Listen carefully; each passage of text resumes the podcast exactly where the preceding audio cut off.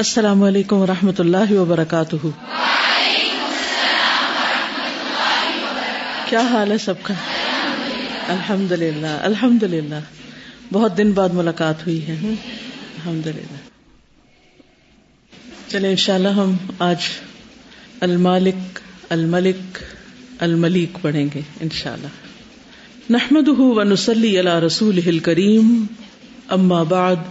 فاعوذ باللہ من الشیطان الرجیم، بسم اللہ الرحمن الرحیم. رب اشرح لی صدری ویسر لی امری، واحلل عقدة من لسانی یفقهوا قولی. المالک، الملک، الملیک. المالک، مالک. الملک، بادشاہ. الملیک، ہر چیز کا مالک. یہ تینوں نام ایک ہی مادے سے ہیں۔ میم، لام، کاف۔ اس مادے سے جو الفاظ برامد ہوتے ہیں، ان میں مختلف معنی پائے جاتے ہیں۔ نمبر ایک، قبضہ اور ملکیت۔ کسی چیز کی ملکیت۔ جیسے، الم تعلم ان اللہ لہو ملک السماوات والارض۔ کیا تم نہیں جانتے کہ اللہ ہی ہے جس کے لیے آسمان و زمین کی بادشاہت ہے؟ ملک ہے۔ اور یہاں ملک کا معنی کیا ہے؟ ویسے تم بادشاہت کرتے ہیں، لیکن مراد ہے قبضہ اور ملکیت یعنی اللہ ہی ہر چیز کا مالک ہے۔ اسی طرح ملک کا لفظ مکمل اختیار کے لیے بھی استعمال ہوتا ہے۔ مکمل اختیار۔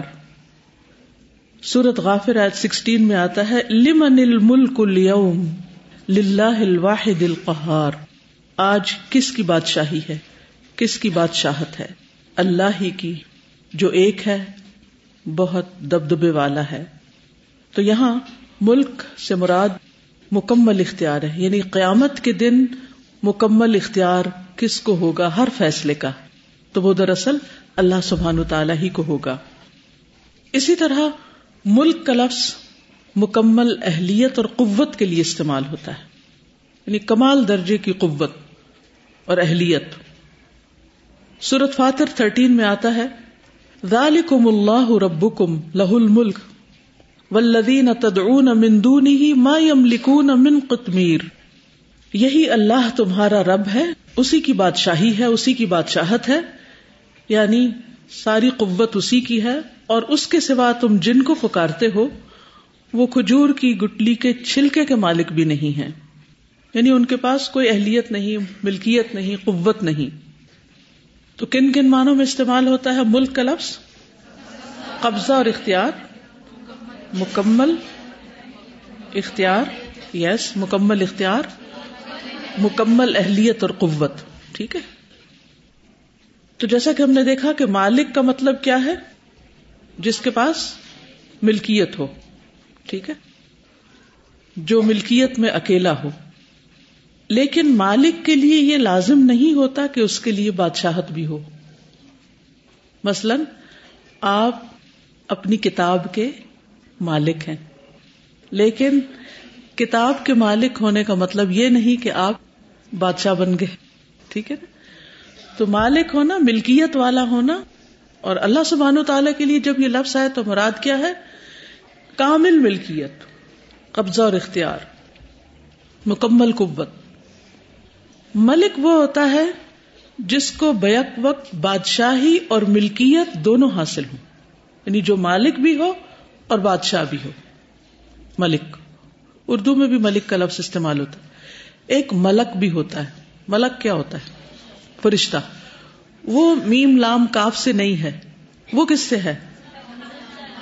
حمزہ لام کاف الوکا سے، پیغام رسانی۔ ٹھیک ہے؟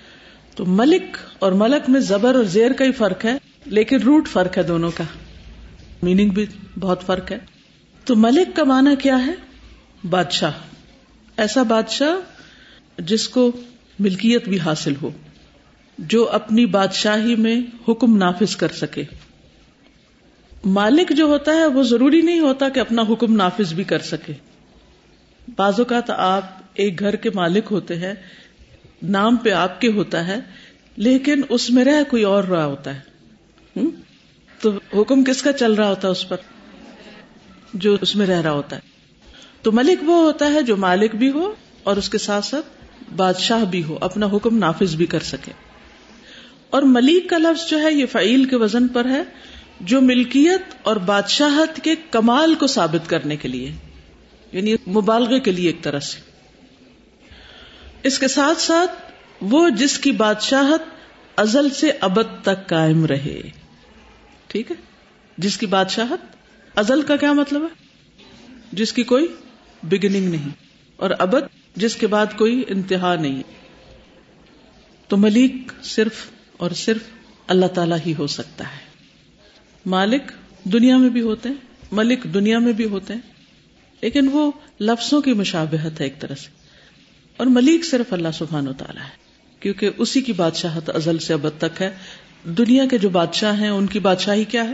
وقتی طور پر ہوتی ہے، تھوڑی بہت ہوتی، ہمیشہ کے لیے نہیں ہوتی۔ اسی طرح اس میں کمال نہیں ہوتا، مکمل اختیار نہیں ہوتا۔ یہ تینوں نام قرآن مجید میں آئے۔ المالک تو بہت شروع میں ہی آ جاتا ہے۔ کہاں؟ مالک یوم الدین۔ بدلے کے دن کا مالک ہے۔ پھر قل اللہ مالک الملک۔ ٹھیک ہے؟ سورت عال عمران میں آئی ٹوینٹی سکس کہہ دیجیے اللہ بادشاہی کے مالک۔ نبی صلی اللہ علیہ وسلم نے فرمایا اللہ مالک اللہ عز و جل اللہ عز و جل کے سوا کوئی مالک نہیں یعنی اصل مالک۔ ہم جن چیزوں کے مالک ہیں، ان کا بھی اصل مالک کون ہے؟ اللہ سبحان تعالی ہمارے پاس تو یہ امانت کے طور پر ہے عارضی طور پر ہے اگر کوئی دنیا میں بادشاہ بھی ہے تو وہ بھی کیا ہے؟ عارضی بادشاہ ہے، وقتی طور پر ہے۔ وہ اس چیز کا پورا مالک نہیں ہے۔ اسی طرح اللہ سبحان تعالیٰ کا نام الملک بھی قرآن مجید میں آتا ہے، جس سورت الحشر کی آخری آیات میں اللہ اللہ الملک الملک القدوس السلام المؤمن ٹھیک ہے؟ الحشر کی آیت ٹوینٹی تھری اسی طرح سورت المؤمنون آیت ون سکسٹین میں آتا ہے فتح اللہ الملک الحق، لا الہ اللہ رب العرش الکریم بس بہت بلند ہے اللہ جو سچا بادشاہ ہے، اس کے سوا کوئی معبود برحق نہیں، عزت والے عرش کا رب ہے۔ اسی طرح نبی صلی اللہ علیہ وسلم جب نماز کے لیے کھڑے ہوتے تو ایک دعا پڑھتے، جس کے شروع میں آتا ہے اللہ انت الملک لا الہ الا انت۔ تو حدیث میں بھی لفظ ملک آتا ہے اللہ تعالیٰ کے لیے۔ نبی صلی اللہ علیہ وسلم نے فرمایا، اللہ تعالیٰ زمین کو مٹھی میں لے لے گا، قیامت کے دن، اور آسمان کو اپنے دائیں ہاتھ میں لپیٹ لے گا، اور فرمائے گا کہ میں بادشاہ ہوں ان الملک۔ زمین کے بادشاہ کہاں ہیں؟ اینا ملوک الارض؟ یہ بخاری کی حدیث ہے۔ الملیک نام جو ہے، وہ قرآن مجید کی بس صرف ایک آیت میں آتا ہے۔ کون بتائے گا؟ فی مقاد صدق عند ملیک مقتدر۔ بے شک متقی لوگ باغوں اور نہروں میں ہوں گے۔ ان المتقین فی جنات و نہر، فی مقاد صدق عند ملیک مقتدر، سچائی کی مجلس میں عظیم بادشاہ کے پاس، جو بے حد قدرت والا ہے۔ تو ترجمہ آپ کیسے کریں گے؟ مالک کا ترجمہ تو مالک ہو جائے گا، ملک کا ترجمہ بادشاہ ہو جائے گا، اور ملک کا ترجمہ عظیم بادشاہ ہو جائے گا۔ عظیم بادشاہ مبالغ کا سیگا تو اللہ سبحان و تعالیٰ وہ بادشاہ ہے جس کے لیے آسمان و زمین کی ہر چیز یعنی آسمان و زمین اور جو کچھ ان کے اندر ہے، وہ ان سب کا بادشاہ ہے۔ اور دنیا کے بادشاہ کتنی چیز کے بادشاہ ہوتے ہیں؟ اب فرق کیا ہے؟ ہم انسانوں کے لیے بھی لفظ مالک استعمال کر رہے ہیں، اللہ تعالیٰ کے لیے بھی مالک استعمال کر رہے ہیں۔ انسانوں کے لیے بھی ملک استعمال کر رہے ہیں، اللہ تعالیٰ کے لیے بھی کر رہے ہیں۔ واٹس دا ڈفرنس اب اس ڈفرنس کو محسوس کریں۔ اللہ سبحان و تعالیٰ کی ملکیت کامل ہے، بندوں کی ناقص ہے، جزوی ہے۔ جیسے انسانوں میں سے امیر سے امیر ترین آدمی زیادہ سے زیادہ کتنی چیز کا مالک ہو سکتا ہے؟ محدود سی چیز کا۔ ٹھیک ہے نا؟ اگر پوری دنیا کی دولت اکٹھی کی جائے تو اس میں امیر ترین انسان کے حصے میں آدھی بھی نہیں آئے گی، چوتھا حصہ بھی نہیں آئے گا، بہت بہت کم پورشن آئے گا۔ ٹھیک ہے؟ اسی طرح اللہ زبان و تعالیٰ آسمان و زمین اور جو کچھ اس کے اندر ان سب کا بادشاہ ہے۔ انسانوں میں سے جو بادشاہ ہوتے ہیں، ان کا کیا حال ہوتا ہے؟ وہ جز بھی بادشاہت رکھتے ہیں۔ عارضی بادشاہت رکھتے ہیں۔ اللہ تعالیٰ ہمیشہ کے لیے مالک تھا اور ہے، رہے گا۔ اور بادشاہ بھی اسی طرح ہمیشہ ہمیشہ کے لیے، لیکن بندے جو ہیں، ان کو ایک محدود وقت کے لیے، محدود حصے کی تھوڑی سی بادشاہت ملتی، محدود اختیارات کے ساتھ۔ اور بعض اوقات وہ نام کے بادشاہ ہوتے ہیں، لیکن ان کا کوئی بھی اختیار نہیں ہوتا۔ وہ صرف نام کے صرف ایک سمبل ہوتا ہے۔ پھر اسی طرح یہ کہ اللہ سبحان و تعالیٰ سب مالکوں کا مالک ہے۔ اور سب بادشاہوں کا بادشاہ ہے۔ یعنی دنیا کے مالک اور دنیا کے بادشاہ جو ہیں وہ کلی ملکیت اور بادشاہت نہیں رکھتے۔ ان کے اوپر کوئی نہ کوئی اور ہے اور ان سب کے اوپر اللہ سبحان و تعالیٰ ہے۔ دنیا کے مالک یا ملک صرف دنیا ہی میں بادشاہ کے عہدے پر ہو سکتے ہیں۔ آخرت میں اس بادشاہت سے ان کو کوئی فائدہ نہ ہوگا۔ جبکہ اللہ سبحان و تعالیٰ اس کی بادشاہت دنیا میں بھی ہے اور آخرت میں بھی ہے۔ کلی ہے، ہمیشہ ہمیشہ کے لیے ہے۔ دنیا کے بادشاہ جو ہیں، ان کو اپنی حفاظت کے لیے کیا کرنا پڑتا ہے؟ ایک عملہ رکھنا پڑتا ہے اور ان کے ہاتھوں بھی محفوظ نہیں ہوتے۔ اور اس کے علاوہ، جتنا بھی ان کا ملک ہوتا ہے، اس کی حفاظت کے لیے بھی فوجیں بنانی پڑتی ہیں اور اس کے لیے سیکورٹی کے انتظام کرنے پڑتے ہیں اور اسلحہ بنانا پڑتا ہے اور بہت کچھ، بہت سی چیزوں کے وہ محتاج ہوتے ہیں۔ یعنی وہ کہنے کو بادشاہ ہوتے ہیں لیکن انتہائی محتاج ہوتے ہیں ہر چیز میں۔ بلکہ بازو کا تو یہ لگتا ہے جیسے عام انسانوں سے بھی زیادہ محتاج عام انسان تو اپنا کام خود کر لیتے ہیں، وہ اپنے بہت سے کام بھی خود نہیں کر پاتے۔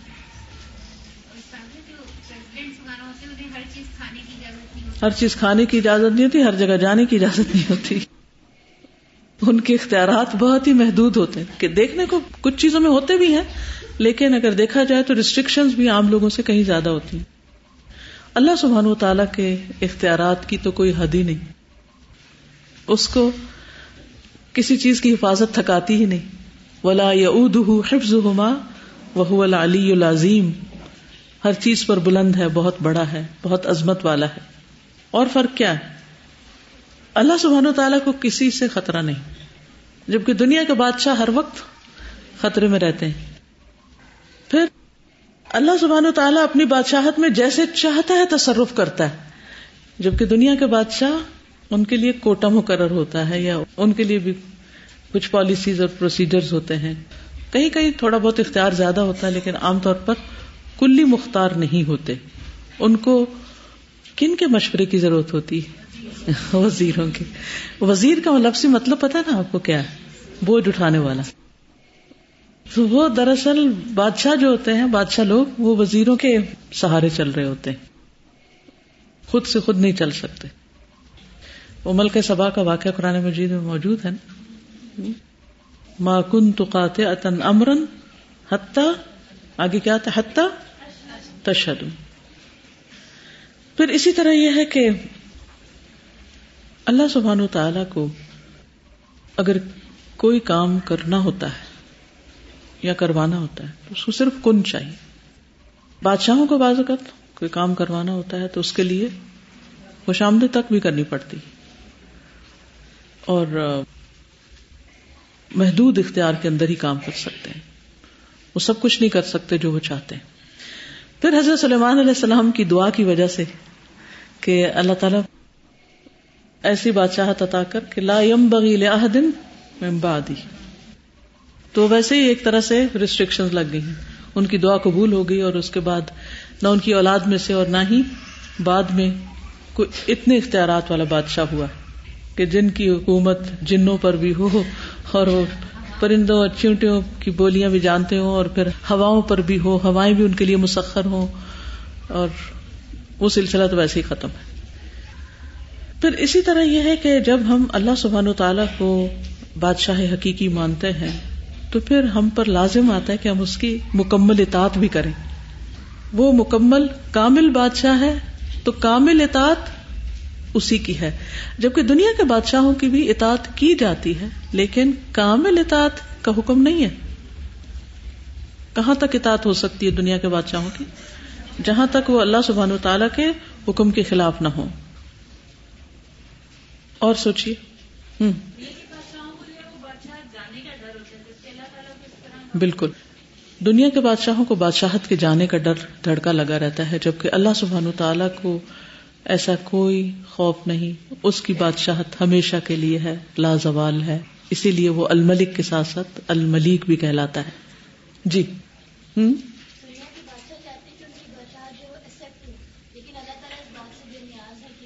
کوئی مانتا یا نہیں وہ اپنے آپ قابل تعریف ہے اور اس کی بادشاہت اسٹیبلشڈ ہے۔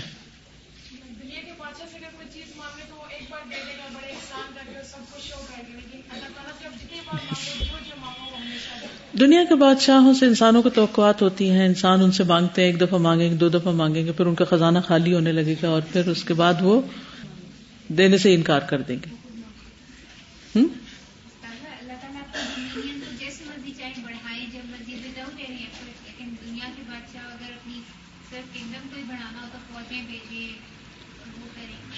بالکل۔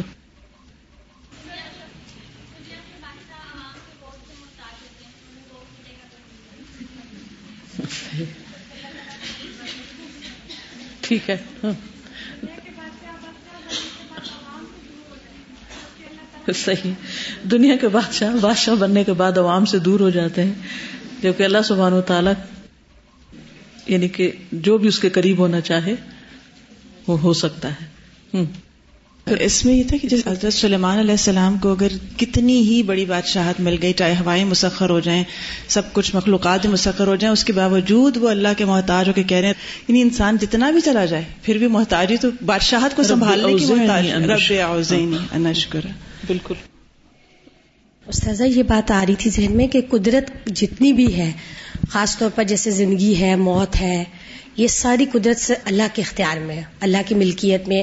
دنیا کا کوئی بھی بادشاہ ان میں سے کسی چیز میں کسی طرح بھی حصے دار نہیں ہے۔ بالکل۔ جو دنیاوی بادشاہ ہوتے ہیں ان کو اپنی رعایا میں سے بھی سب کا نہیں پتا ہوتا کون کس حال میں کہاں کیا ہے لیکن اللہ تعالیٰ کو مایس کو تمہیں ورقت اللہ بالکل۔ مکمل علم بھی رکھتا ہے۔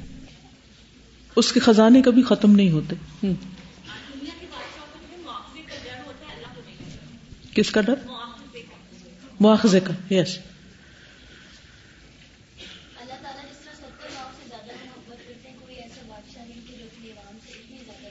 اللہ تعالیٰ اپنی مخلوق سے محبت کرتے ہیں لیکن جو عوامی یا دنیا کے بادشاہ ہوتے ہیں عموماً عوام ان کے لیے بوجھ ہی ہوتی ہے۔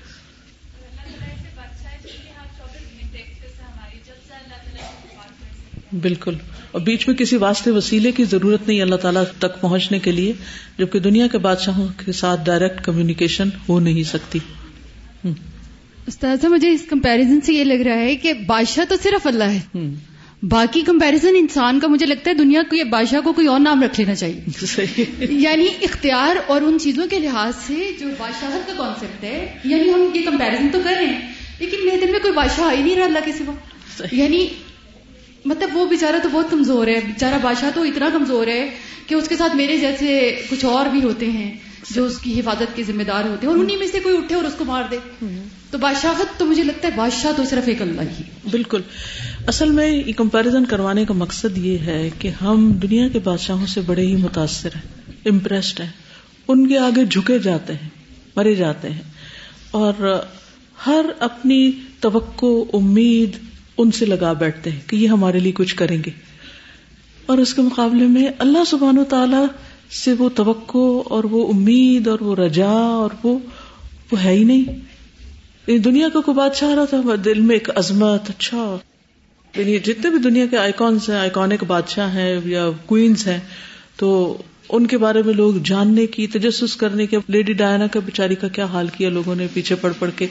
یعنی ان سے اتنی زیادہ ایک عقیدت اور اٹیچمنٹ اور محبت اور یعنی کہ وہ انتہا کو پہنچی ہوئی ہے۔ لیکن جو اصل میں محبت کے لائق ہے، اصل میں جس کے آگے جھکنا چاہیے اور اصل میں جس کو جاننے کی ہر وقت کوشش کرنی چاہیے، وہ کیوں نہیں؟ کیونکہ ہم نے اس کو پہچانا ہی نہیں۔ کہ اصل بادشاہ ہے کون؟ جی اور کوئی کچھ کہنا تھا؟ پھر آگے بڑھتے جی بولیے۔ جو کہہ رہی تھی نا مجھے اسی سے فالو اپ یہ فیل ہوا کہ پھر اللہ تعالیٰ کا نام اسی لیے بادشاہ تو نہیں ہے الملیک ہے۔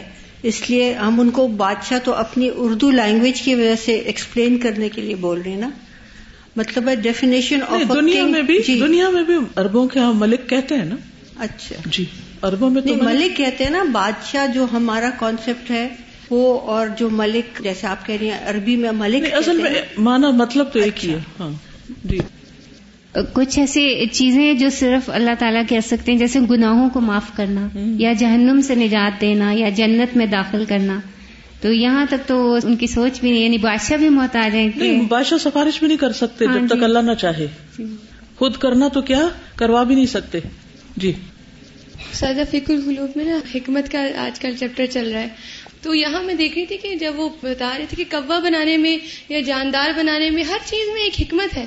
جب فیصلہ نافذ کر دیا اس کے بعد ہمیں اس کی حکمتیں پتہ چلتی ہیں۔ ابلیس کو بنانے میں حکمت ہے اور کیا حکمتیں بعض لوگوں کو سمجھ نہیں آتی، لیکن یہ صرف جاننا اور تسلی دے دیتا ہے کہ اللہ الحکیم ہے اور میری زندگی میں جو کچھ آ رہا ہے، یہ میں جس عہد میں جی رہی ہوں، میں نبی صلی اللہ علیہ وسلم کے عہد میں نہیں ہوں، اس عہد میں ہوں، تو ایک خاص مقصد ہے۔ تو یہ چیز دنیا کے بادشاہوں میں تو بالکل بھی چیز نہیں، ہم ان کے پروجیکٹس کو بعد میں انالائز کرتے رہتے ہیں بکس کے بکس آئے ہوتے ہیں کہ یہ اس نے ڈیسیزن میکنگ صحیح نہیں کی تھی، اور وہ بھی بعد میں شرمندہ ہوتے رہتے ہیں۔ تو یہ چیز ایک دنیا کی ہسٹری اگر آپ پڑھیں تو بادشاہ اور جتنی پاور ہے یعنی بادشاہ اصل میں پاور کی ایک علامت ہے نا؟ تو اس میں اصل پاور تو اللہ کے پاس ہے، یہ تو مانی ہوئی بات ہے۔ لیکن دنیا میں جب بھی کسی کو پاور ملی ہے تو اینڈ کیا ہوا، نتیجہ کیا ہوا ہے؟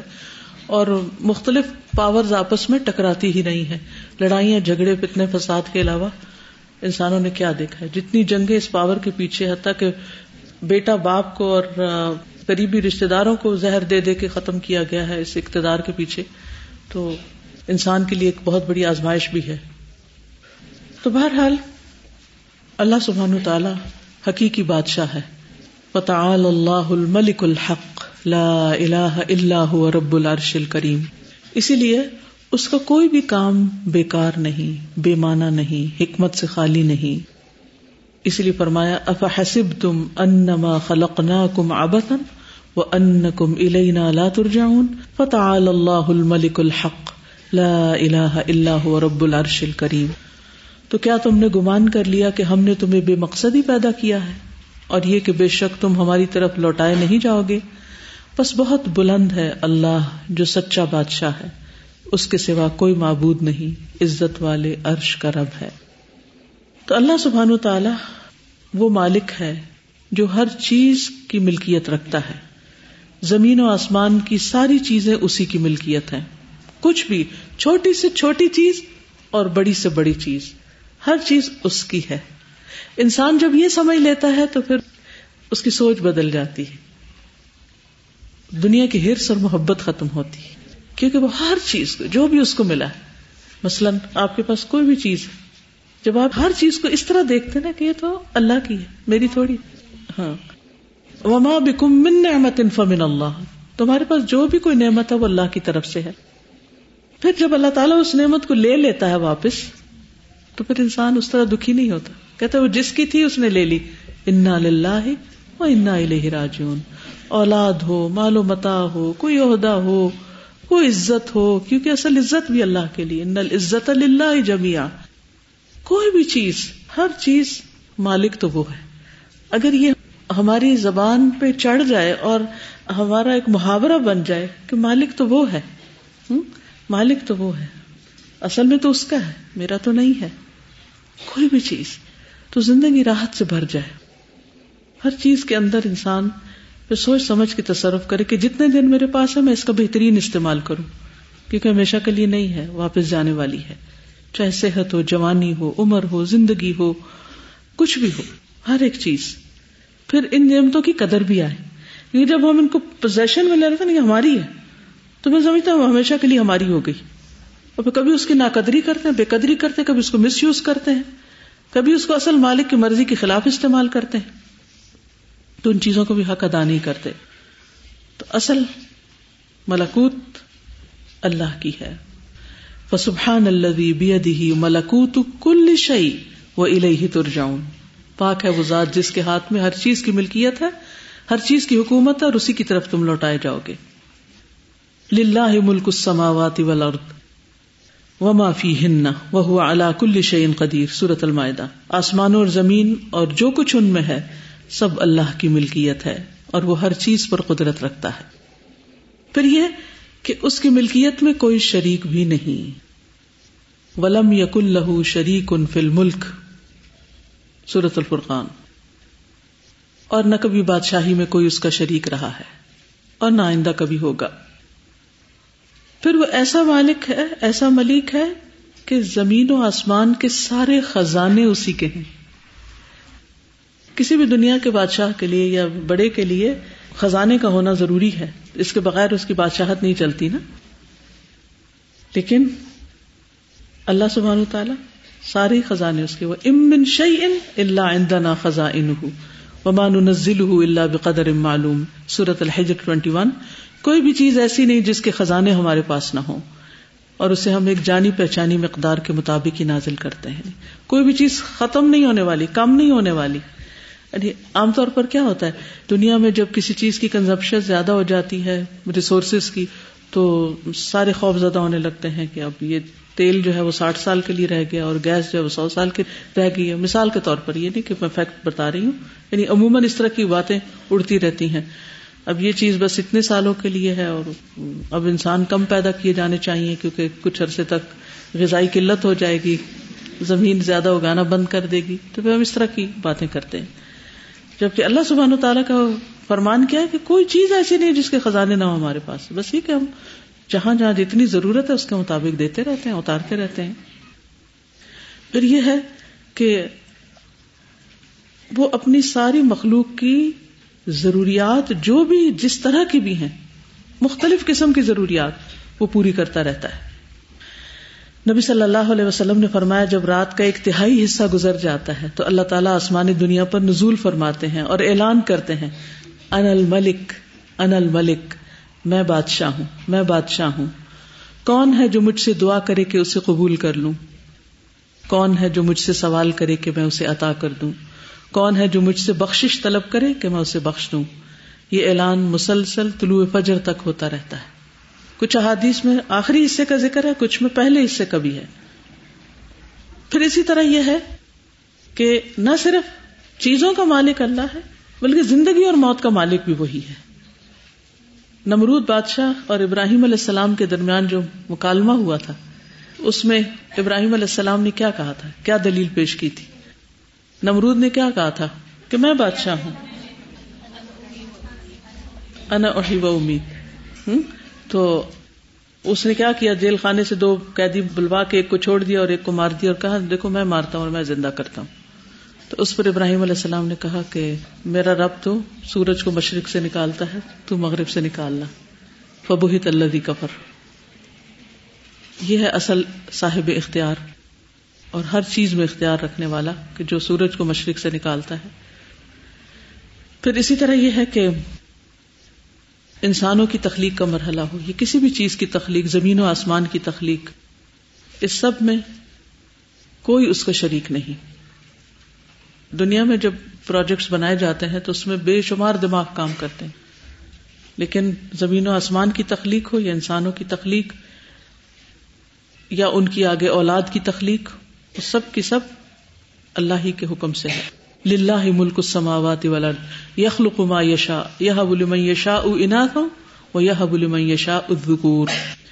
پھر اسی طرح ہدایت اور گمراہی کا مالک بھی وہی ہے۔ من يهده الله فلا مضل له ومن يضلله فلا هادي له۔ پھر اسی طرح معاف کرنے اور سزا دینے کا اختیار بھی اسی کو ہے۔ ولی اللہ ملک السماوات والارض، یغفر لمن یشاء ویعذب من یشاء۔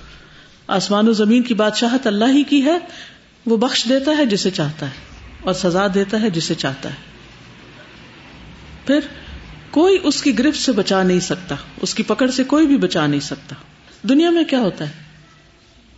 بعض اوقات ایک پکڑتا تو دوسرا چھڑوا دیتا ہے۔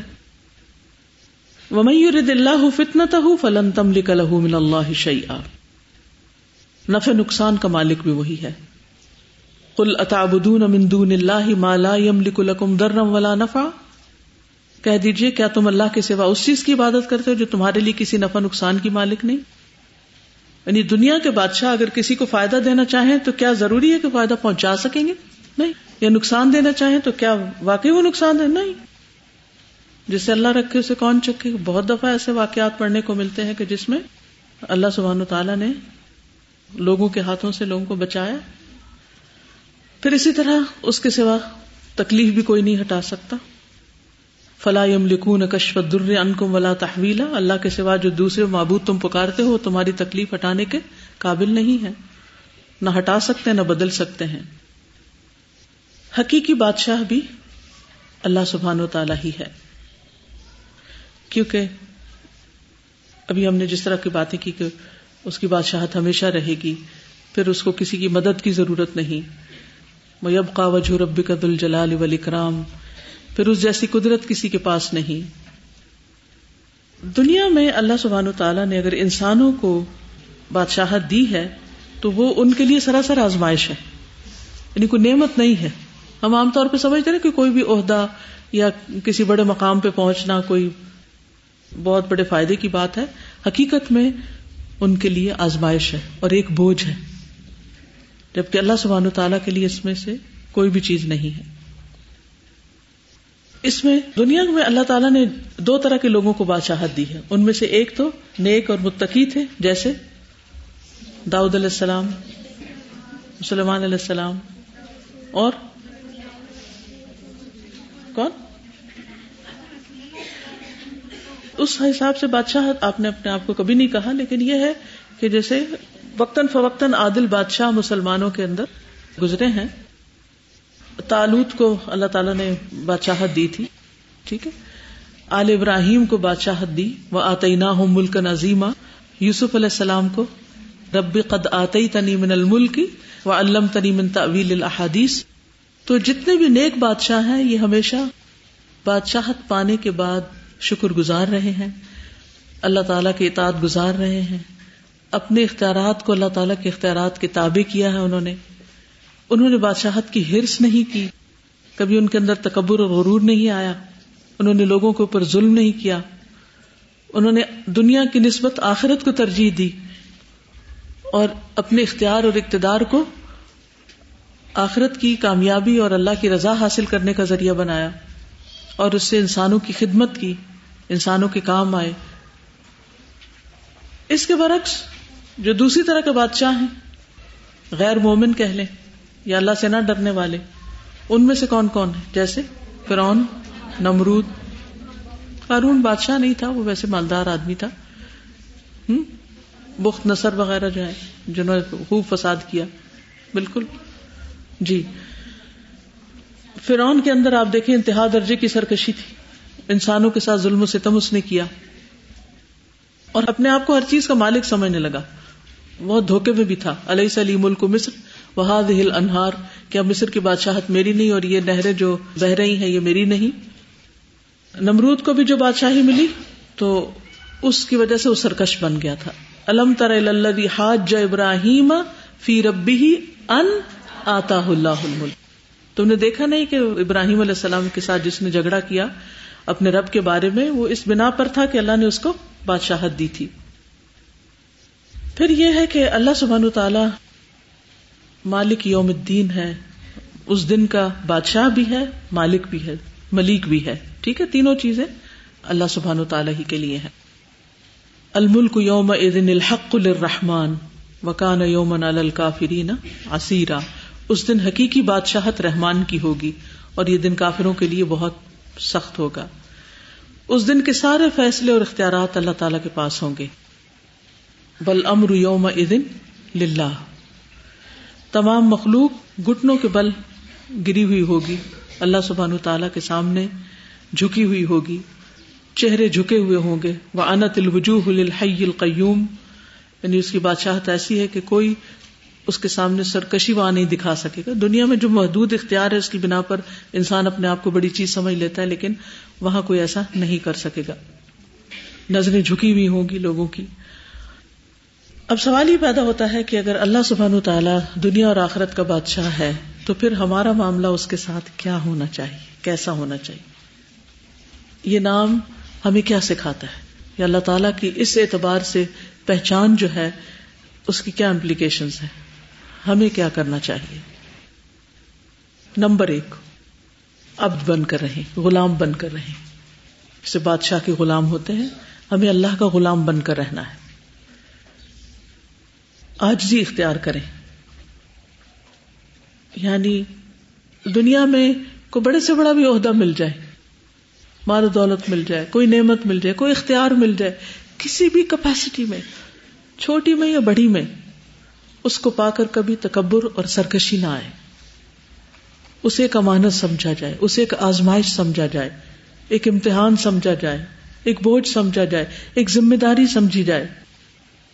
کیونکہ دنیا کی بادشاہت یا کوئی بھی جو عہدہ ہے، وہ کیا ہے؟ وہ نعمت نہیں ہے، وہ امتحان ہے۔ اس کو اسی طرح لیا جائے۔ مالک کا مملوک بن کے رہے چاہے کہیں بھی پہنچے۔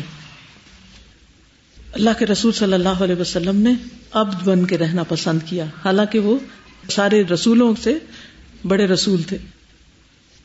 ابو حرارا سے مربی ہے کہ ایک مرتبہ جبری علیہ السلام نبی صلی اللہ علیہ وسلم کے پاس بیٹھے ہوئے تھے۔ کہ اچانک ان کی نظر آسمان پر پڑی۔ انہوں نے دیکھا کہ ایک فرشتہ اتر رہا ہے۔ جبریل نے نبی صلی اللہ علیہ وسلم سے کہا، یہ فرشتہ جب سے پیدا ہوا ہے، اس وقت سے لے کر اب تک کبھی زمین پر نہیں اترا یعنی پہلی دفعہ آیا جب وہ نیچے اتر کر آیا تو کہنے لگا، اے محمد صلی اللہ علیہ وسلم، مجھے آپ کے رب نے آپ کی طرف یہ پیغام دے کر بھیجا ہے کہ وہ آپ کو بادشاہ بنا کر نبوت عطا کرے یا اپنا بندہ بنا کر رسالت عطا کرے۔ یعنی دو میں سے کیا چاہتے ہیں؟ جبریل علیہ السلام نے عرض کیا، اے محمد، اپنے رب کے سامنے توازو اختیار کیجیے۔ نبی صلی اللہ علیہ وسلم نے فرمایا، بادشاہ نہیں بلکہ بندہ بنا کر رسالت عطا کرے۔ تو آپ نے اپنے لیے کیا پسند کیا؟ بندگی اور رسالت۔ نبوت اور بادشاہت نہیں۔ پھر اسی طرح یہ ہے کہ انسان اپنے اعمال اور افعال میں بھی آجزی اختیار کرے، چاہے کسی بھی مقام پہ پہنچ جائے، ہمبل رہے۔ نبی صلی اللہ علیہ وسلم زمین پر بیٹھ کر کھا لیتے تھے، زمین پر سو جاتے تھے۔ عام انسانوں کی طرح رہتے تھے۔ حالانکہ آپ کا مقام بہت بڑا تھا۔ اسی طرح چونکہ اصل بادشاہ اللہ ہے، اس لیے کسی کو اپنا لقب شہن شاہ نہیں رکھنا چاہیے، ملک الملاک نہیں رکھنا چاہیے کہ سب بادشاہوں کا بادشاہ۔ شہن شاہ کا کیا مطلب؟ کچھ لوگ نام بھی رکھتے ہیں۔ آپ میں سے تو کسی کا نہیں؟ ایک ایک, عورت کا نام بھی یہ میں نے سنا بلکہ اس سے ملی بھی۔ تو بعض لوگ شہ ناز رکھتے ہیں۔ شاہ ناز۔ جی؟ شہناز اصل میں تو شاہ ناز ہے نا؟ شہناز جس کو ہم بولتے ہیں نا۔ جی ہاں؟ جی نبوت اور رسالت میں فرق ہے جو نبی اور رسول میں فرق ہے۔ جی۔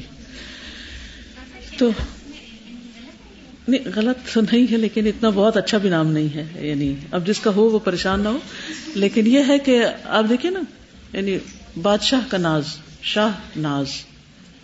ناز اور فخر کی بات آتی ہے نا اس میں تو ناز کس بات کا؟ ناز نخرے پھر اسی طرح یہ ہے کہ اللہ سبحانہ تعالیٰ اگر آپ کو کیونکہ کلو کم رائن کلو کم مسول ریتی، ہر شخص کو کوئی نہ کوئی اختیار، کوئی نہ کوئی عہدہ، کوئی نہ کوئی ذمہ داری ملتی ہے۔ تو اس صورت میں انسان ان ذمہ داریوں کی حفاظت کرنے والا ہو۔ یعنی اگر کہیں کسی کو کوئی عہدہ ملا ہے، تو پھر اس کی حفاظت کرے، اس ذمہ داری کو پورا کرے۔ اس بات کا خیال رکھے کہ اسے اللہ کے یہاں جواب دہ ہونا ہے۔ وہ کلی بادشاہ نہیں ہے۔ کہ وہ کسی کے آگے جواب دے نہیں۔ اگر دنیا میں کسی کے آگے آپ جواب دے نہیں بھی، تو اللہ کے آگے آپ بہرحال جواب دے ہیں۔ تو کہیں جان چھوٹی ہوئی نہیں۔ اپنی ملکیت کا حساب دینا ہوگا۔ اس لیے ملکیت میں بے جا تصرف نہیں کرنا چاہیے۔ اختیارات کو، نعمتوں کو ریسورسز کو صحیح طور پر استعمال کرنا چاہیے۔ مس یوز نہیں کرنا چاہیے۔ بلا وجہ پانی ضائع کرنا، بجلی ضائع کرنا۔ یعنی ہمارے اختیارات میں تو یہی ہے نا کہ ہم بتی بجا دیں۔ پانی کی ٹیپ بند کر دیں، ہر چیز کو ایک اعتدال کے ساتھ استعمال کریں۔ انسان کو تو اپنے مال پر بھی پورا اختیار نہیں۔ ہم اپنا مال اپنی مرضی سے ہر چیز میں استعمال نہیں کرتے اس کے بارے میں بھی سوال ہوگا، حساب ہوگا۔ تو جس جس چیز پر آپ کا اختیار ہے، چاہے آپ کا لباس ہے، چاہے آپ کوئی بھی چیز ہے، ان سب کے بارے میں پھر اپنی ذمہ داریوں کو سمجھنے والے ہوں۔ ایک شخص نے موت سے پہلے اپنے جو غلام تھے، چھ کے چھ سب آزاد کر دی، صرف اس لیے کہ وارسوں کو نہ ملے۔ تو نبی صلی اللہ علیہ وسلم سخت ناراض ہوئے۔ آپ نے فرمایا کہ میں نے ارادہ کیا کہ میں اس کی نماز جنازہ نہ پڑھاؤں۔ یعنی یہ نہیں کہ ہم وارسوں کو محروم کرنے کے لیے اپنا مال ادھر ادھر کر دیں کہ کسی اور کو نہ ملے۔ یا اپنی مرضی سے مال تقسیم کریں۔ وراثت وراثت تو اللہ نے خود اپنے ہاتھ سے تقسیم فرمائی ہے۔ خود اس کا قانون دے دیا ہے۔ پھر اسی طرح یہ ہے کہ انسان کی جو بھی رعایا ہو، اس کے حقوق کی حفاظت کرے انسان۔ ان کی ضروریات پوری کرے۔ ان پہ ظلم نہ کرے۔ مثلاً جو بھی سب ہیں، یا چاہے کوئی غلام ہو، چاہے کوئی خادم ہو، چاہے کوئی کسی کے انڈر کام کر رہا ہو تو کسی کے ساتھ بھی ظلم اور زیادتی نہ کی جائے کہ چونکہ مجھے اس پر اختیار ہے تو میں جیسے چاہوں اس کی اپریزل خراب کر دوں یا جس کا چاہوں میں ترقی روک دوں، جس کی چاہوں میں انکریمنٹ روک دوں، یا بعض اوقات ہمارے یہاں اختیارات کا غلط استعمال کیا جاتا ہے نا۔ جو بھی باس ہوتا ہے، بعض اوقات اگر وہ کچھ چیزوں کو پرسنل لینے لگتا ہے کہ چونکہ اس نے میری عزت نہیں کی یا اس نے میرے ساتھ جاتی کی ہے، اس نے میری بات نہیں مانی، تو میں اب اس کو مزہ چکھاتا ہوں۔ تو اختیارات کا ناجائز استعمال درست نہیں۔ یہی تو انسان کا اصل امتحان ہے کہ انسان اپنے نفس کو قابو میں رکھے اور کسی کے ساتھ بھی زیادتی نہ کرے۔ نہ صرف یہ کہ انسانوں کے ساتھ بلکہ باقی بھی جو کچھ انسان کے اختیار ہوں جیسے جانور وغیرہ ہیں، جیسے اور بھی ملکیت میں جو چیزیں ہیں۔ پھر اسی طرح اس نام کے ساتھ دعا بھی کرنی چاہیے۔ ایک دعا تو وہی جو آپ نے بھی پڑھی۔ قل اللہ مالک الملک تو تل ملک منتشا و تنز الملک ممنتشا و تو عز منتشا و تو دل منتشا بید کل خیر ان کا اعلیٰ کل شعین قدیر پھر اسی طرح قرض کی ادائیگی کے لیے خاص طور پر اس دعا کے ساتھ دعا کرنی چاہیے تو اس میں یہ ہے کہ احد پہاڑ برابر بھی قرضہ ہو تو ادا ہو جائے گا۔ صحیح ترغیب و ترغیب کی حدیث ہے۔ اللہ مالک الملک تو تل ملک منتشا و تنز الملک میں منتشا آخر تک آیت پڑھ کے۔ اور پھر، رحمان الدنیا والآخرت و رحیم ہما توتیا ہما منتشا و تمنا من ہما منتشا ارحمنی رحمتن دگنی بہا ان رحمت من سوا اسی طرح اس نام کے ساتھ جو تسبیح ہے، سبحان الملک القدوس۔ کب پڑھا کرتے تھے نبی صلی اللہ علیہ وسلم اس کو؟ بطر میں سلام پھیرنے کے بعد، ٹھیک ہے؟ کتنی دفعہ؟ تین دفعہ شابش پھر اسی طرح نبی صلی اللہ علیہ وسلم جب نماز کے لیے کھڑے ہوتے، تو اس وقت بھی اس نام کے ساتھ دعا کرتے تھے۔ سلام پھیرنے کے بعد جو دعا پڑھتے ہیں، لا الہ الا اللہ وحدہ لا شریک لہ لہ الملک و لہ الحمد وهو على كل شيء قدیر۔ اللهم لا مانع لما اعطيت ولا معطي لما منعت ولا ينفع ذا الجد منك الجد اسی طرح صبح شام کی جو دعائیں ہیں، اصبحنا واصبح الملك لله امسينا وامسى الملك لله پھر اسی طرح الملیک کے نام سے اللہ تعالیٰ کو پکارنا، جس میں آتا ہے اللہ رب کل شعین و ملی کہ ٹھیک ہے، صبح شام کی دعاؤں میں بھی آتا ہے نا یہ، رب کل شعیم و ملی کہ پھر یہ کہ اللہ سبحان و تعالیٰ سے اس کی ملکیت کا واسطہ دے کے دعا بھی کرنی چاہیے۔ اللہ انی اسألک من فضلک و رحمتک فإنه لا يملكها الا انت۔ اے اللہ، میں تجھ سے تیرے فضل اور رحمت کا سوال کرتا ہوں۔ بے شک اس کا کوئی مالک نہیں سوائے تیرے۔ سبحانک اللہم و بحمدک، اشہد اللہ الہ الا انت، استغفرک و اتوب الیک۔ السلام علیکم و رحمۃ اللہ وبرکاتہ۔